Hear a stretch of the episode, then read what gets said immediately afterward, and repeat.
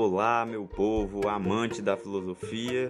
Esse é o podcast História da Filosofia comentada com o professor Paulo Victor Albuquerque. É, nesse podcast, nós estamos utilizando o livro de Dario Antiseri e Giovanni Reale, intitulado História da Filosofia. E dando prosseguimento aqui aos nossos estudos, nós finalmente acabamos o pensamento socrático pensar né, Sócrates como esse grande divisor de águas dentro do pensamento filosófico ocidental.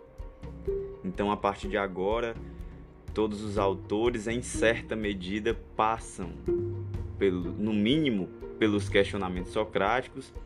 Vocês vão perceber com, com o passar dos episódios que nós vamos lançando aqui lentamente como somente alguns filósofos, alguns autores tiveram essa capacidade tão forte de, de modificar todo o pensamento que viria e forçar um, um, um, retorno às suas questões, né?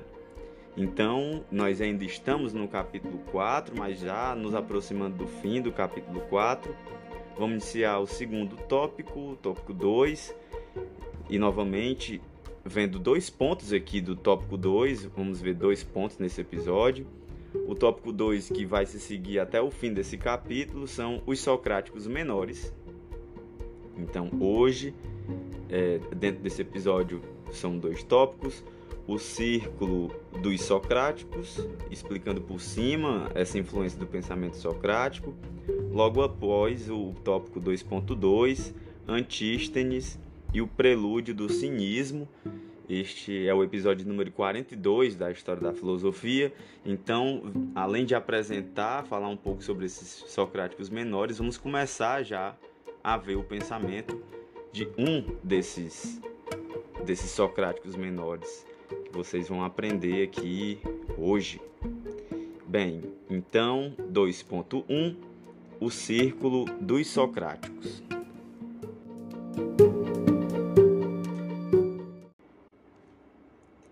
Já vimos antes, aqui eles estão se referindo ao tópico 1.10, a profecia que Platão pôs na boca de Sócrates, no sentido de que, depois de sua morte, os atenienses não teriam mais que ver com um filósofo apenas, pedindo-lhe contas de suas vidas, mas sim com muitos filósofos, com todos os seus discípulos que até aquele momento ele detivera.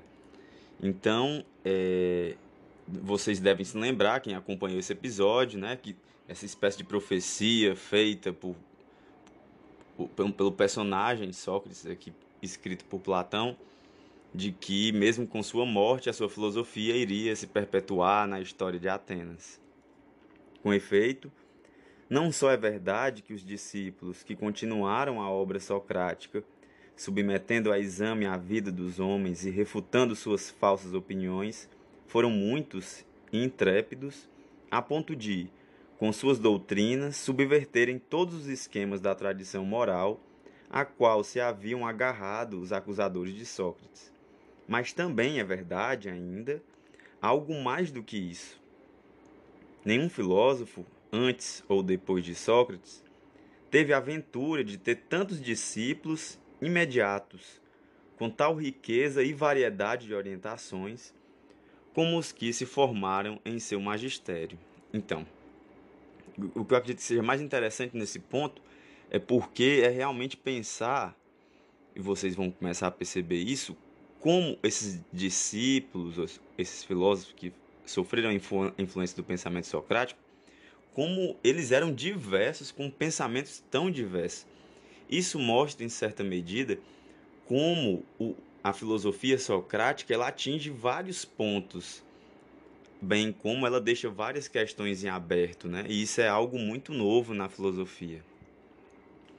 Em sua Vidas dos Filósofos, aqui é, é a obra, Diógenes Laércio, dentre todos os amigos de Sócrates, aponta sete que foram mais representativos e ilustres: Xenofonte, Ésquines, Antístenes, Aristipo, Euclides, Fédon e o maior de todos, Platão. É, é, falar que Platão foi o maior de todos é uma presunção, mas que Nesse sentido, eu concordo, até por conta da influência que o Platão tem em toda a filosofia ocidental. Excetuando-se Xenofonte e Ésquines, que não tiveram gênio propriamente filosófico, o primeiro foi predominantemente historiador, o segundo literato. Todos os outros cinco foram fundadores de escolas filosóficas. Então, vocês vão perceber que nós vamos falar mais especificamente sobre esses cinco filósofos, sobre esses cinco pensadores. São muito diversos o sentido e a dimensão de cada uma dessas escolas, como também diversos são os resultados que alcançaram, como veremos de modo particularizado. Entretanto, cada um de seus fundadores devia sentir-se autêntico, se não o único autêntico, herdeiro de Sócrates. Então, para cada um, esse esse único, esse indivíduo é o que detinha o verdadeiro pensamento socrático. Naturalmente, deixaremos de lado Xenofonte e Ésquines é, de Esfeto, que, como dissemos, não foram propriamente filósofos, interessando mais a história e a literatura do que a história da filosofia. Mas estudaremos logo a seguir Antístenes, Aristipo, Euclides, Fédon e suas escolas, que veremos ser, por muitas razões, escolas socráticas menores, entre aspas, aqui. Já a Platão, dedicaremos todo um amplo capítulo devido aos grandes resultados de sua especulação. Só para antecipar, o capítulo que fala sobre Platão, ele é um dos maiores do livro, né? O Giovanni Reale é um dos maiores especialistas do mundo em torno da filosofia platônica. Então, ele tem até uma tese que nós vamos conhecer aqui juntos, né? Quer dizer, eu já conheço. Vocês vão conhecer pela primeira vez aqueles que não conhecem ainda. Então, tem muita coisa, nós vamos demorar muitos episódios no pensamento platônico.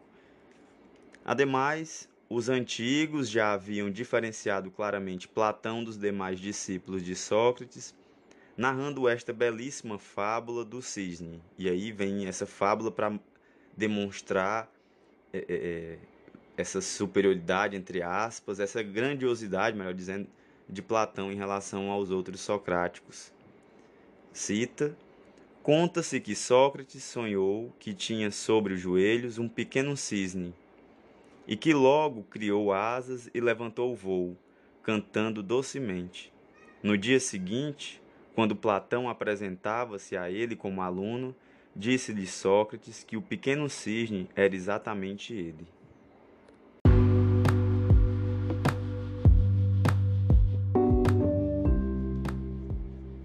Dois ponto dois Antístenes e o prelúdio do cinismo.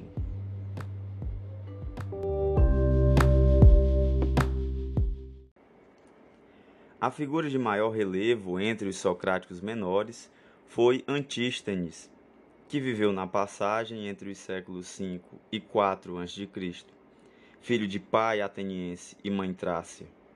Frequentou inicialmente os sofistas, tornando-se discípulo de Sócrates só em idade bastante avançada. Das numerosas obras que lhe são atribuídas, chegaram até nós apenas alguns fragmentos assim como acontece aconteceu, quer dizer, com vários autores da antiguidade grega.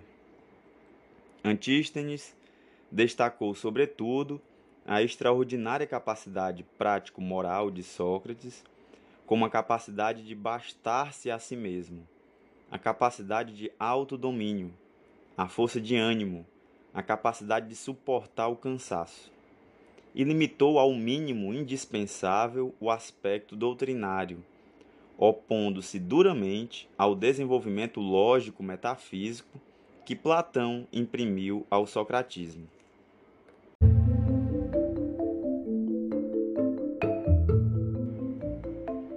A lógica de Antístenes, portanto, revela-se um tanto redutiva então percebam, ele não dá tanta importância às questões lógicas.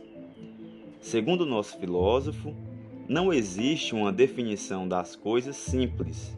Então, as coisas simples não podem ser definidas. Nós as conhecemos com a percepção e as descrevemos através de analogias. Então, nós não falamos o que realmente são as coisas, é somente uma analogia do que pode vir a ser a coisa em si mesma. No que se refere às coisas complexas, então não estamos mais falando de coisas simples. A sua definição, outra coisa não é do que a descrição dos elementos simples de que são constituídas. Então, é, quando falamos de coisas complexas, só, é somente definições de junção de coisas simples. A instrução deve se concentrar na busca dos nomes, isto é, no conhecimento linguístico. Então, o conhecimento deve se centrar na linguagem que fala sobre a coisa e que fala de modo simples. Só se pode afirmar que cada coisa é, de cada coisa o nome que lhe é próprio. Por exemplo, o homem é homem. Portanto, só se pode formular juízos tautológicos, afirmar o idêntico pelo idêntico. Então, nós só podemos falar sobre aquilo que é evidente, né, entre aspas aqui. É aquilo que é porque é. A é A, né? Seria o, o princípio de identidade aqui que nós vamos estudar com Aristóteles lá na frente. A capacidade de bastar-se a si mesmo, não depender das coisas e dos outros, não ter necessidade de nada, de que Sócrates havia falado, foi levada às extremas consequências por Antístenes, de modo que o ideal de autarquia tornou-se o fim essencial do seu filosofar.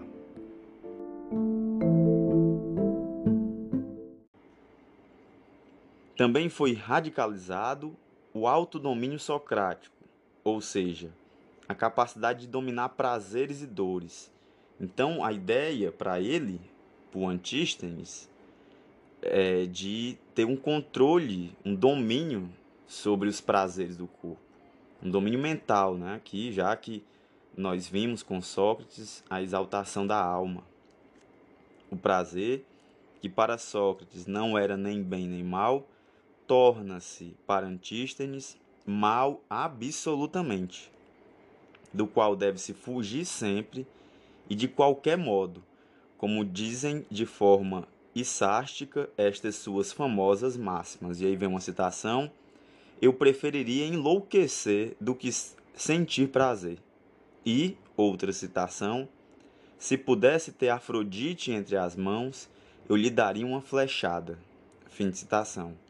Ademais, Antístenes também combateu muitas das ilusões criadas pela sociedade, as quais nada mais fazem do que tolher a liberdade e fortalecer as cadeias da escravidão, chegando inclusive a sustentar que, cita, a falta de glória e de fama é um bem. Fim de citação. Então percebam, todos, todos os prazeres produzidos, criados pela sociedade, que querem nos conduzir por meio deste, de tais prazeres, devem ser rechaçados, devem ser controlados, devem ser dominados pela alma, né? pelo conhecimento. E somente assim se ganharia a liberdade, ou a autonomia, ou a autarquia, seria o, o, o poder sobre si mesmo. Para ele, o sábio não deve viver segundo as leis da cidade, mas sim segundo a lei da virtude, devendo dar-se conta de que os deuses são muitos para a lei da cidade, mas que há um só Deus segundo a natureza. Novamente, essa questão de uma unidade de Deus, influência socrática, e aí percebam como ele começa a se contrapor às leis da cidade, porque nós temos que seguir a lei natural, que seria a virtude, que é pautada na alma outra influência socrática, claro, nós estamos falando de um socrático aqui. É evidente que a ética antistênica implica esforço contínuo e assíduo trabalho por parte do homem, por parte do ser humano. Trabalho no combater o prazer e os impulsos. Trabalho no desligar-se das comodidades e das riquezas. Trabalho no renunciar à fama, trabalho no opor-se às leis da cidade. E esse trabalho, aqui entre aspas, precisamente, é indicado como bem estreitamente vinculado à virtude. Então, percebam, o trabalho aqui seria esse esforço do autodomínio, né? Que deve ser trabalhado, deve ser exercitado, deve ser procurado. Ele não vem naturalmente, né?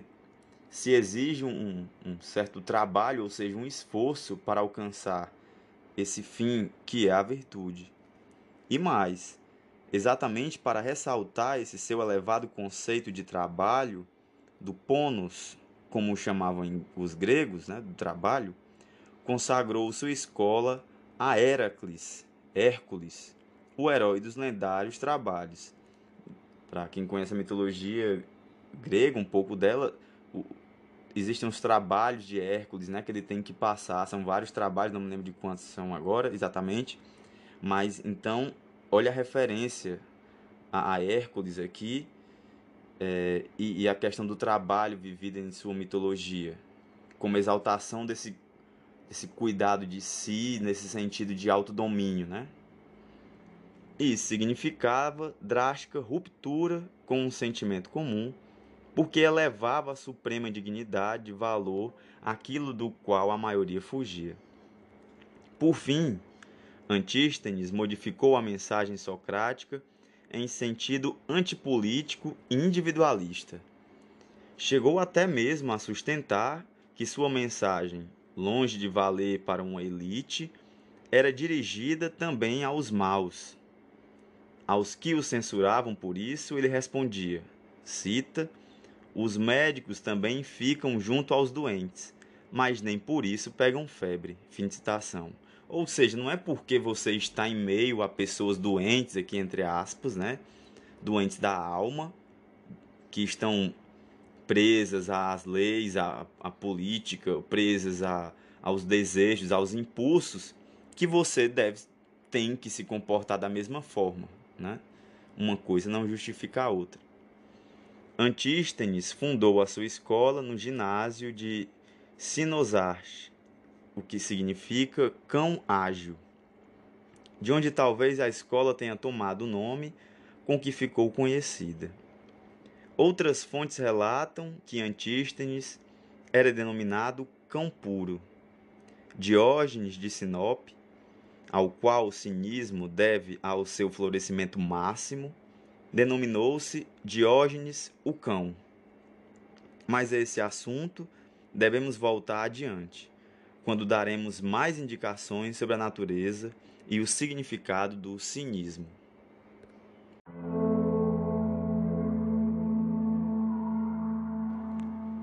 Bem, galera, este foi o episódio de hoje. Começamos a adentrar aqui nos Socráticos menores, finalmente. Lá para frente, nós vamos retomar essa questão do cinismo ainda mais falando sobre o Diógenes que para mim é um dos personagens mais interessantes da história da filosofia, porque realmente é muito interessante. Vocês vão ver por que, que ele era chamado de o cão, né? Então, deu para perceber como com um cinismo aqui existe um, um desapego aos bens materiais, se vocês perceberem. Não há uma preocupação com a fama e todos os bens materiais, e sim uma exaltação da alma e, e esse cuidado consigo, né, o, domínio sobre si, essa autarquia, seria o mais relevante. E tudo isso somente se alcança através do conhecimento, claro, através da alma. E novamente, nós podemos perceber com isso como existe uma escala aqui de superioridade da alma em relação ao corpo, né? Primeiro, essa cisão entre corpo e alma, em certa medida, e essa exaltação, porque é como se esses prazeres estivessem vinculados ao corpo e não à alma. E a virtude não, a virtude estaria vinculada à alma. A virtude não tem a ver com desejo, né? Um desejo à virtude. Que a virtude é uma ideia, né? De, de bom comportamento. Bem, é isso. Nós vamos ter ainda dois episódios somente sobre os Socráticos menores, até passar para o próximo capítulo. Espero que vocês estejam gostando. É, eu acompanho as quantidades de visualizações, vejo pessoas compartilhando e agradecer até também ao meu amigo Anderson que eu vi que esse podcast é, é um dos podcasts que ele mais escuta, assim como de outras pessoas também, eu achei isso muito legal. Então, um grande abraço, continuem compartilhando, vamos continuar filosofando. Até mais.